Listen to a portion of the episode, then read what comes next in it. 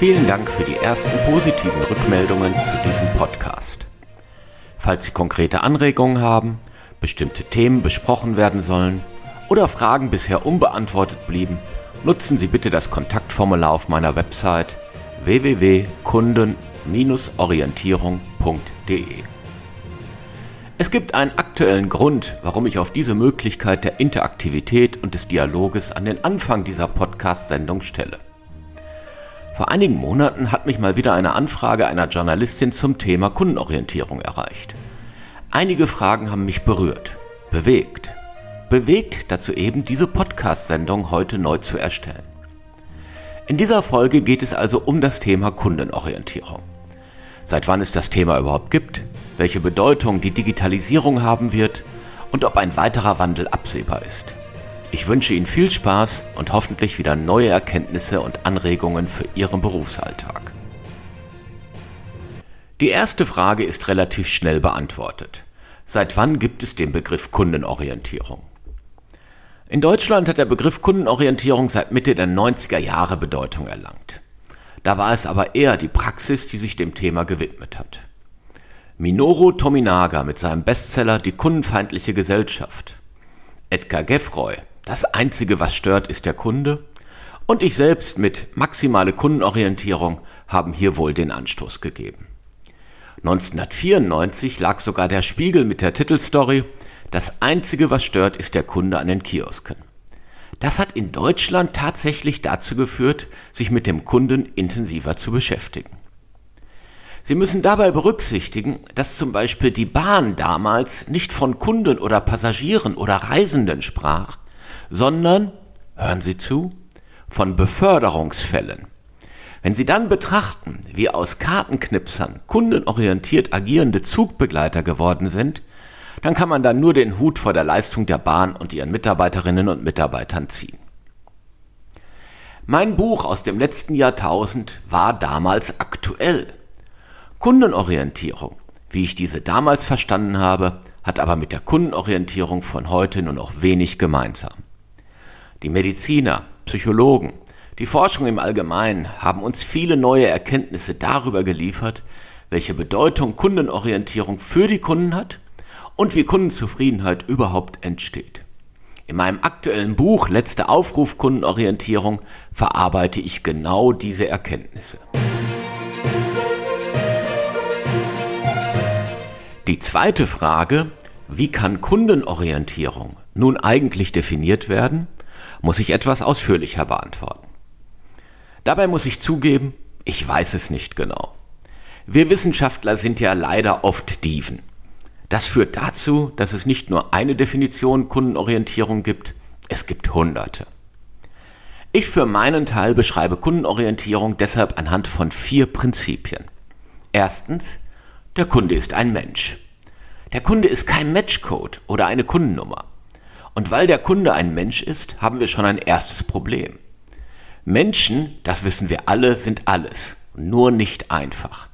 Das kennen wir von unseren Kindern, Eltern und Partnerinnen und Partnern. Deshalb steht Kundenorientierung zunächst allgemein für die bestmögliche Annäherung an diese Individualität und die Komplexität des Menschlichen. Kundenorientierung verlangt das Verhalten der Menschen zu verstehen, eine wichtige Dimension der Kundenorientierung ist deshalb ja auch Wertschätzung. Wenn wir nicht die Gefühle anderer achten, haben wir keine Richtschnur für unser Verhalten. Ist ein ganz bekannter Leitsatz des Dalai Lama.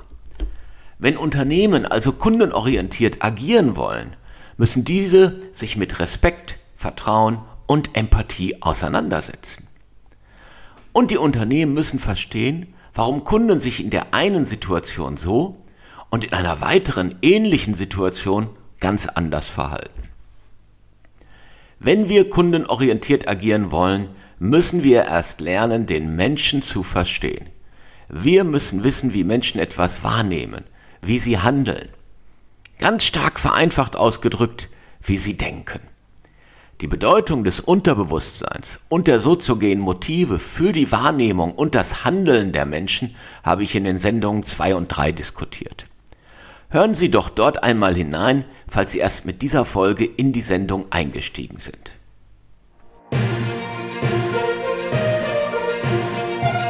zweite Prinzip lautet Kunden orientieren. Der Begriff Kundenorientierung setzt sich zusammen aus den Kunden orientieren. Es geht nicht darum, den Kunden mit immer mehr Angeboten auf noch mehr individualisierten Wegen zu überschütten. Den Kunden orientieren kann auch nicht bedeuten, ihm die Entscheidungen abzunehmen. Den Kunden orientieren heißt, die Sprache des Kunden zu sprechen, sicherzustellen, dass der Kunde verstanden wird, Wissen über den Kunden aufzubauen und dieses Wissen in Angebote mit Wert für den Kunden zu transformieren. Was ist richtig? Was hilft, seine Motive zu befriedigen? Darüber werde ich in einer der nächsten Sendungen ausführlicher berichten. Heute möchte ich aber ein weiteres Beispiel zur Illustration geben. Lassen Sie mich von einem Einkaufserlebnis berichten. Es betraf mich nicht selbst, ich konnte es nur beobachten, aber ich war betroffen. Jüngst stand ich an der Käsetheke in unserem Supermarkt, als ich ein Wortgefecht aus der Wurstabteilung mitbekam. Die junge Verkäuferin wies eine circa 80-jährige Kundin mit folgenden Worten zurecht. Sie müssen sich immer an der Fleischtheke anstellen, auch wenn Sie kein Fleisch wollen, sondern nur Wurst. Die ältere Dame wartete bis dahin schon einige Minuten und bediente Kunden ab. Jetzt war sie endgültig bedient und ging. Die junge Verkäuferin bemerkte, dass ich dem Disput gelauscht hatte und schickte mir ein Lächeln mit verdrehten Augen zu. Ich konnte mich daran erinnern, dass ich selbst beim ersten Einkauf in diesem Supermarkt von dieser Regel auch nichts wusste. Ein anderer Kunde hatte mich freundlicherweise darauf hingewiesen, wie ich mich richtig zu verhalten habe. So konnte ich es noch einmal verhindern, einen Fehler zu machen. Wie ich heute weiß, habe ich mir dadurch auch eine Ermahnung seitens des Verkaufspersonals erspart. Ich weiß nicht, ob die ältere Dame zum ersten Mal Wurst einkaufen wollte oder ob sie vielleicht vergessen hat, wie die Prozedur im Markt funktioniert. Auf jeden Fall fehlte ihr die Orientierung, so wie mir einige Jahre zuvor. Der jungen Fleischverkäuferin mangelte es an Wertschätzung und Respekt. Dem Kunden muss Orientierung gegeben werden. Regeln, Vereinbarungen müssen klar und deutlich, möglichst einfach und allgemein verständlich formuliert werden. Maßregelungen überraschen und schockieren eher und machen die Kunden noch uneinsichtiger. Warum sind die Online-Anbieter von Matratzen so erfolgreich? Während die Bettenfachgeschäfte damit werben, dass eine Matratze individuell auf den einzelnen Menschen angepasst werden muss, schlagen die Online-Anbieter wie Bett 1 ein Modell vor, zwei verschiedene Härtegrade und 100 Tage bedingungsloses Ausprobieren. Noch einfacher kann einem Kunden kaum Orientierung gegeben werden. Wenn der Getränkeautomat in einem Supermarkt meine Flaschen nicht annimmt und ich an der Kasse dies reklamiere, erwarte ich übrigens nicht, dass man mir zeigt, wie der Getränkeautomat funktioniert. Ich erwarte, dass mein Leergut problemlos zurückgenommen wird. Mein Tipp, überprüfen Sie aus Sicht eines Kunden die Prozesse in Ihrem Unternehmen.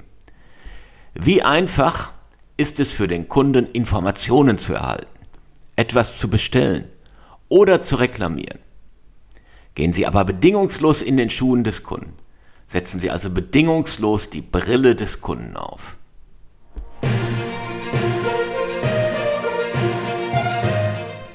Lassen Sie mich schon zum dritten Prinzip kommen.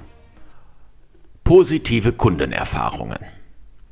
Traditionell wird in Unternehmen von innen nach außen gedacht und organisiert. Ein Produkt wird entwickelt, hergestellt und vermarktet. Mit der Perfektionierung einzelner Komponenten wird höchste Qualität angestrebt. Die Unternehmen wollen die Entscheidungshoheit darüber haben, was Qualität eigentlich ist. Traditionelles Unternehmerdenken, das aber im Widerspruch zum Kundendenken stehen kann. Die Kundenrealität unterscheidet sich nämlich dramatisch von dem dargestellten Qualitätsbegriff und den bekannten Kommunikationsmustern von Unternehmen zu Kunde. Die Kundenrealität, die zeigt sich in den Kundenerfahrungen.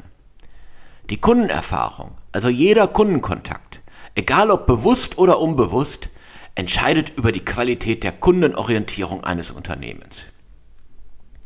Neulich war ich mit meinem Fahrrad Brötchen holen. Da wir Besuch hatten, fiel die Bestellung diesmal viel größer aus als sonst. Die Bäckerei-Fachverkäuferin sah mein Fahrrad draußen stehen und fragte mich, ich gebe Ihnen lieber eine Papiertüte mit, damit Sie die Brötchen sicher nach Hause bekommen. Sie haben an dem schönen Fahrrad ja gar keinen Gepäckträger. Wow, dachte ich und fuhr besudelt von Wertschätzung nach Hause. Kundenorientierte Qualität wird nicht mehr einseitig von innen nach außen, wir bieten das beste Produkt an definiert. Kundenorientierte Qualität entsteht durch Interaktion und wird in der Interaktion, aber auch davor und danach wahrgenommen. In den positiven Kundenerfahrungen zeigt sich die Qualität der Kundenorientierung. Mein Tipp? Legen Sie gemeinsam mit Ihren Mitarbeiterinnen und Mitarbeitern fest, dass jede Kundenerfahrung positiv sein muss. Auch die Erfahrung, die der Kunde macht, wenn er etwas reklamiert oder schlichtweg sauer mit dem Unternehmen ist und wieder Kontakt aufnimmt.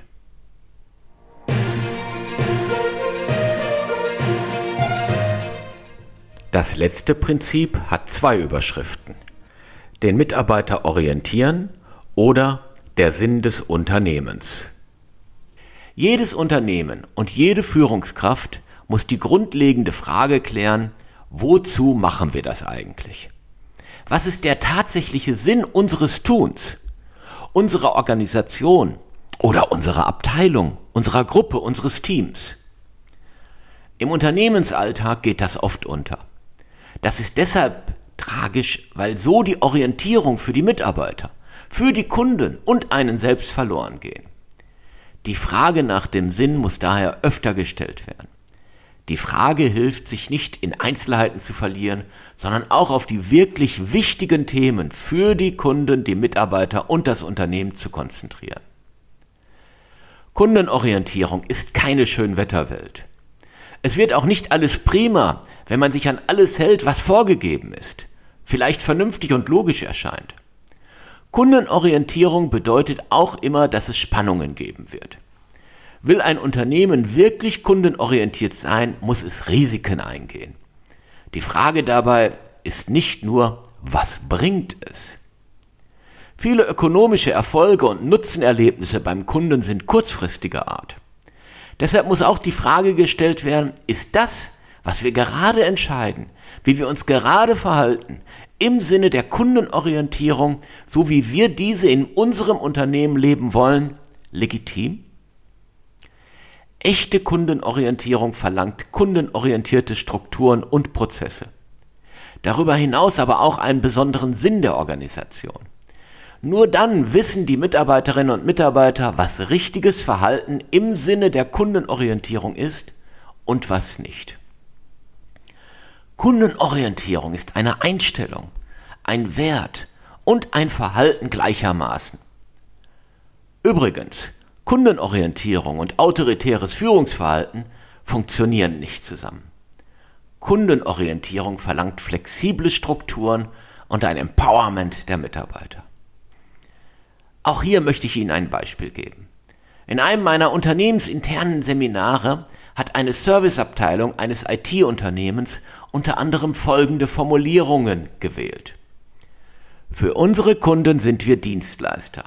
Sie vertrauen uns als kompetenten Partner, dem Sie auf Augenhöhe begegnen. Dies geschieht auf Basis einer offenen, transparenten und proaktiven Kommunikation. Über jede Kontaktaufnahme freuen wir uns, da es uns die Gelegenheit gibt, unsere Kompetenz zu beweisen und unser Know-how mit unseren Kunden zu teilen. Wir sehen jedes Kundenproblem als Herausforderung für uns, unser Fachwissen zu vertiefen und daran weiter zu wachsen. Stark, oder? Da will man als externe Servicefachkraft doch direkt mitarbeiten. Kundenorientierung ist eine Leidenschaft. Mein Tipp? Überlegen Sie gemeinsam mit allen Kolleginnen und Kollegen Ihres Teams, warum das, was Sie tun, für den Kunden wertvoll ist. Tatsächlich ist für mich Kundenorientierung die höchste Kunst der Unternehmensführung. Meiner Meinung nach gibt es keine komplexere Challenge für das Management eines Unternehmens. Über die Marke als Alternativbeispiel besteht in Theorie und Praxis ein breiter Konsens. Wir wissen relativ gut, wie die Marke funktioniert. Markenmanagement beherrschen wir für viele unterschiedliche Unternehmen mit unterschiedlichen Produkten und Dienstleistungen. Egal ob im Business to Consumer oder im Business to Business. Der Kundenorientierung eines Unternehmens wird auch stets große Beachtung geschenkt. Der Begriff findet in jedem Unternehmen großen Anklang. Es scheint auch klar zu sein, was er bedeutet. Und alle nehmen für sich in Anspruch, kundenorientiert zu arbeiten. Bain Company hat in einer Untersuchung festgestellt, dass 8% der befragten Kunden von Unternehmen diesen ein überlegenes Kundenerleben zubilligten. Immerhin fast jeder zehnte Kunde. In der gleichen Untersuchung waren sich aber 80% der befragten Unternehmen sicher, den Kunden überragende Kundenerfahrungen zu bieten. Um es auf den Punkt zu bringen.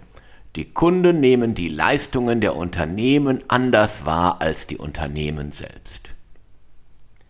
Wie lässt sich dieses Paradoxon erklären? Die Antwort ist einfach. In den Unternehmen besteht Unsicherheit darüber, was Kundenorientierung überhaupt ist. Unsicherheit im Sinne auch von Orientierungslosigkeit. Wir sind natürlich kundenorientiert. Der Kunde merkt es leider nicht immer. Nichts Genaues weiß man nicht. Mein Tipp, diskutieren Sie in Ihrem Unternehmen die vier Prinzipien der Kundenorientierung. Überlegen Sie, welche Bedeutung diese in Ihrem Tagesgeschäft haben können.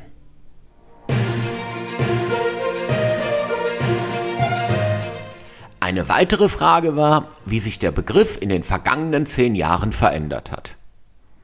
Gerade habe ich diese Frage unter anderem damit beantwortet, dass es den Begriff gar nicht gibt und dass es eine große Anzahl unterschiedlicher Definitionen mehr für Verwirrung denn für Klarheit sorgt. Früher wurde Kundenorientierung mit Kundennähe gleichgestellt. In der Praxis stand der Kunde dann im Mittelpunkt und damit, um das einmal bewusst provozierend zu formulieren, im Weg. Der enorme Einfluss, den das Verhalten der Mitarbeiter auf die wahrgenommene Kundenorientierung hat, wurde gar nicht erkannt. Vielmehr gab es regelrechte Rennen um die meisten Versprechen, wie zum Beispiel unsere fünf Top-Services, die zehn Leistungsversprechen und so weiter. Auch die Neigung, Produkte und Dienstleistungen perfekt zu machen, kann am Ende dazu führen, negative Kundenerfahrungen zu kreieren. Zum Beispiel dann, wenn der Kunde vor lauter Einstellungsmöglichkeiten ein Programm oder ein elektronisches Gerät nicht mehr bedienen kann. Heute haben sich auch die Begriffe verändert. Kundenorientierung hat neue Geschwister bekommen. Customer Integration, Customer Centricity sind nur zwei Beispiele. Auch die Customer Touchpoints und die Kundenreise müssen hier genannt werden. Das sind aber nur oberflächliche Veränderungen. Viel wichtiger, und ich kann mich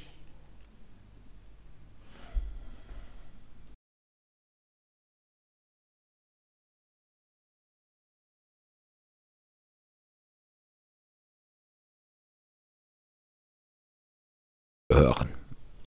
Mein Tipp? Fragen Sie mal die Mitarbeiterinnen und Mitarbeiter, was diese unter Kundenorientierung überhaupt verstehen. Das kann ein erster Schritt sein, Kundenorientierung im Unternehmen neu zu konstruieren und für den Kunden tatsächlich positiv erlebbar zu machen.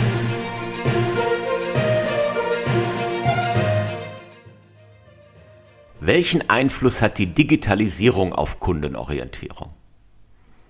Einen enormen. Der kann positiv, aber auch negativ sein. Ich beobachte in vielen Unternehmen, dass das Thema Digitalisierung aus zwei Gründen vorangetrieben wird. Zum einen, um die Effizienz zu verbessern und zum weiteren, um seiner selbst willen. Nach dem Motto, wer zu spät kommt, dem bestraft das Leben, könnte hier die irreführende Meinung sein.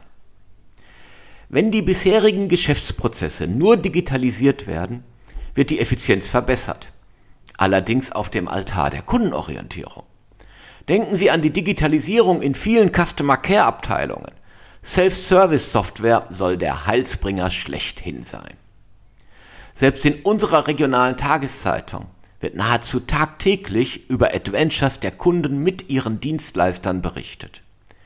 Da werden Mails der Kunden fünfmal mit automatisierten Antworten bedient, die dem Kunden keine Lösung seines Problems bieten. Wenn der Kunde es dann doch geschafft hat, sich bis zur Schleife Der nächste Mitarbeiter ist gleich für Sie da durchzukämpfen, kann er sich hier im Norden erst einmal auf eine Teepause einrichten, bis er tatsächlich mit einem Mitarbeiter sprechen darf. Ob dieser Mitarbeiter dann die Kompetenz und die Berechtigung hat, das Problem des Kunden zu lösen, ist dann oft ebenfalls ein Glücksspiel. Die Fraktion der digitalen Transformation verspricht scheinbar alle Probleme der Kundenorientierung auf Fragen der Effizienz und Effektivität und des menschlichen Fehlverhaltens zurückzuführen und so erfreulicherweise lösen zu können. Die Customer Journey wird algorithmisiert und soll nach Plan verlaufen. Leben ist, wie Daniel Richard Precht sagt, aber genau das Gegenteil. Nämlich das, was passiert, wenn etwas dazwischen kommt. Das Versprechen der digitalen Welt ist, dass nichts mehr dazwischen kommt. Unter dem Deckmantel der Kundenorientierung scheint jeder Customer Touchpoint vorhersehbar, die Zufriedenheit des Kunden jeweils messbar und das Verhalten desselben beeinflussbar zu sein. Dabei ist das, was messbar ist, nichts anderes als eine Konstruktion der Vergangenheit. Wie geht es anders? Bevor man sich Gedanken über die Digitalisierung macht, sollte das Unternehmen sich Klarheit über die Kundenprozesse verschaffen. Was will der Kunde? Über welche Wege will der Kunde mit dem Unternehmen kommunizieren? Will der Kunde überhaupt mit dem Unternehmen kommunizieren? Und so weiter. Erst wenn diese Kundenprozesse identifiziert sind, kann sich das Unternehmen fragen, wie können wir diese mit Hilfe der enormen Möglichkeiten der Digitalisierung in unsere Geschäftsprozesse integrieren. Das Ergebnis wird sein höhere Effizienz bei deutlich gesteigerter Kundenorientierung. Mein Lieblingsbeispiel One-Click bei Amazon. So schnell und unkompliziert können Sie in keinem Geschäft der Welt einkaufen.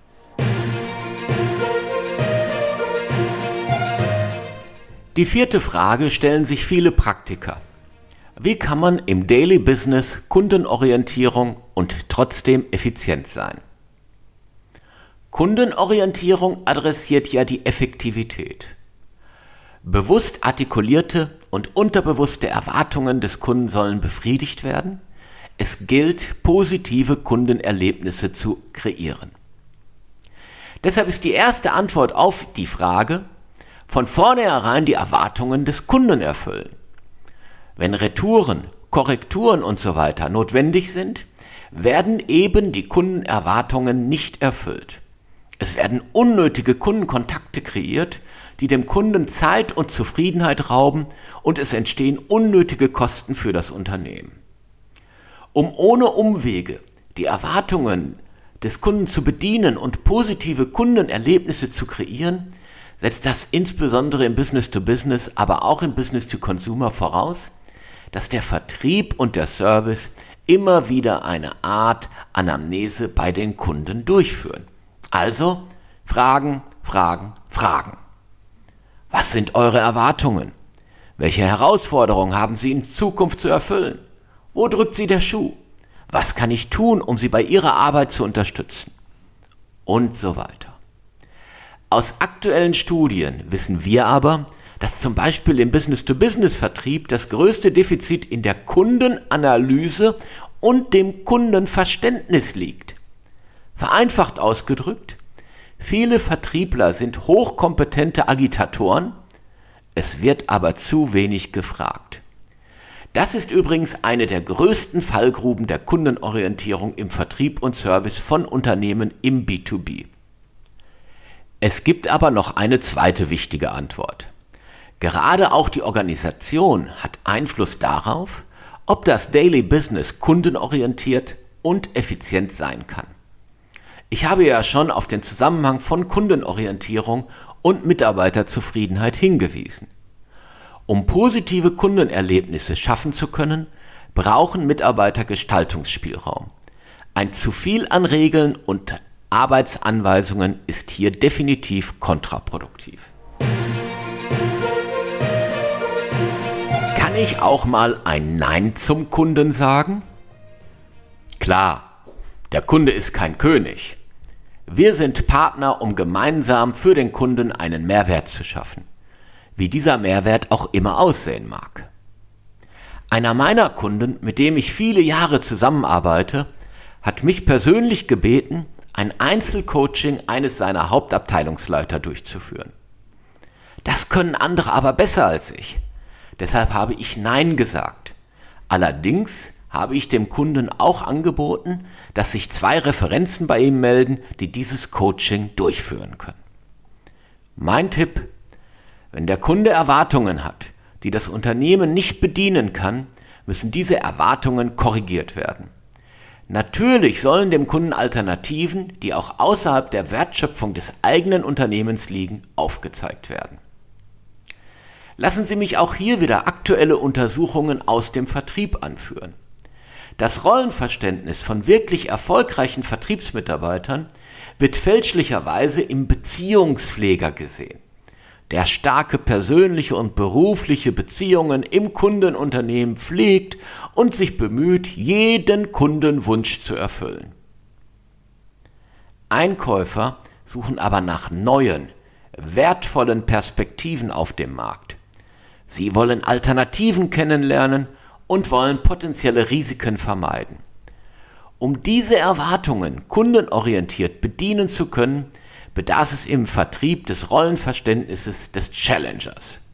Das ist der Vertriebsmitarbeiter, der neue Perspektiven aufzeigt und die Gespräche darauf konzentriert, wie der Kunde sein Geschäft auf anderen Wegen erfolgreicher gestalten kann.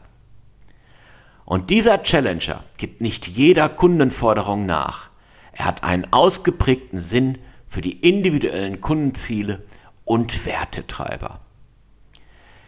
Aus den schon genannten Untersuchungen wissen wir, dass der Challenger leider noch zu einer Minderheit im Vertrieb gehört. Doch das muss sich ändern, wenn ein Vertrieb überhaupt noch eine Existenzberechtigung haben und kundenorientiert sein will. Damit bin ich bei der letzten Frage angekommen. Welcher Wandel steht uns in Sachen Kundenorientierung noch bevor? Wir lernen gerade von den Neuropsychologen, welche Bedeutung das Unterbewusstsein und die Motive für Wahrnehmung und Verhaltensweisen von Kunden haben. Diese Motive, das wissen Sie, sind verantwortlich dafür, was in unserem Unterbewusstsein passiert. Mit Hilfe der künstlichen Intelligenz können diese Motive analysiert werden. In Zukunft kann die Kommunikation mit den Kunden weiter individualisiert werden. Kunden mit dominierendem Autonomiemotiv wollen selbst entscheiden, wollen besser sein als andere, wollen einen Vorsprung haben. Diesen Kunden kann ich Alternativen anbieten. Kunden mit dominierendem Sicherheitsmotiv sind hingegen auf der Suche nach Garantien, nach Bekanntem, Sie wollen auch geführt werden. Im Angebotsmanagement zeige ich diesen auf, dass sich die Lösung schon x-mal bewährt hat, auf bekannten Technologien beruht und so weiter. Die ganze schriftliche Kommunikation kann in Zukunft also so gestaltet werden, dass das jeweils dominierende Motiv des Kunden unterbewusst bedient wird. Das steigert die Wahrscheinlichkeit der Wahrnehmung durch den Kunden und von Kundenerfahrungen, die als positiv empfunden werden. Und zwar primär unbewusst. Ein Motiv eines Menschen steht über seiner Logik. Ich sehe eine zweite Entwicklung. Es sind ja die Mitarbeiter, die Kundenorientierung leben und für den Kunden erlebbar machen. Ein letztes Negativbeispiel zur Illustration gefällig. Bei der EWE, e, einem Energieversorger und Internetdienstleister im Norden der Republik, gab es im August 2021 160.000 unbearbeitete Kundenanliegen, bei einer Krankheitsquote der Mitarbeiter von 17 Prozent. Wer da einen Zusammenhang negiert, glaubt auch das Maiglöckchen bimmeln. Die Mitarbeiter werden in Zukunft viel mehr noch als heute ohnehin schon Wert auf Spaß, Anerkennung und Wertschätzung durch die Arbeit legen. Um diese intrinsische Motivation zu adressieren, gibt es kein besseres Instrument als Kundenorientierung. Deshalb denke ich, dass HR, dass die Personalabteilungen in Zukunft die Treiber der Kundenorientierung eines Unternehmens sein werden. Mein letzter Tipp für heute. Gelebte Kundenorientierung heißt nicht, nur das eigene Gehirn zu nutzen. Es gilt gerade die Gehirne der Kunden zu nutzen. Bleibt mir Ihnen viel Spaß und tolle Erfahrungen als Kunde und Handelnder in Ihrem Unternehmen zu wünschen. Kritik, Lob und Anregungen schicken Sie bitte an info at kunden-orientierung.de. Für positive Bewertungen dieses Podcasts bin ich Ihnen ewig dankbar. Bleiben Sie gesund.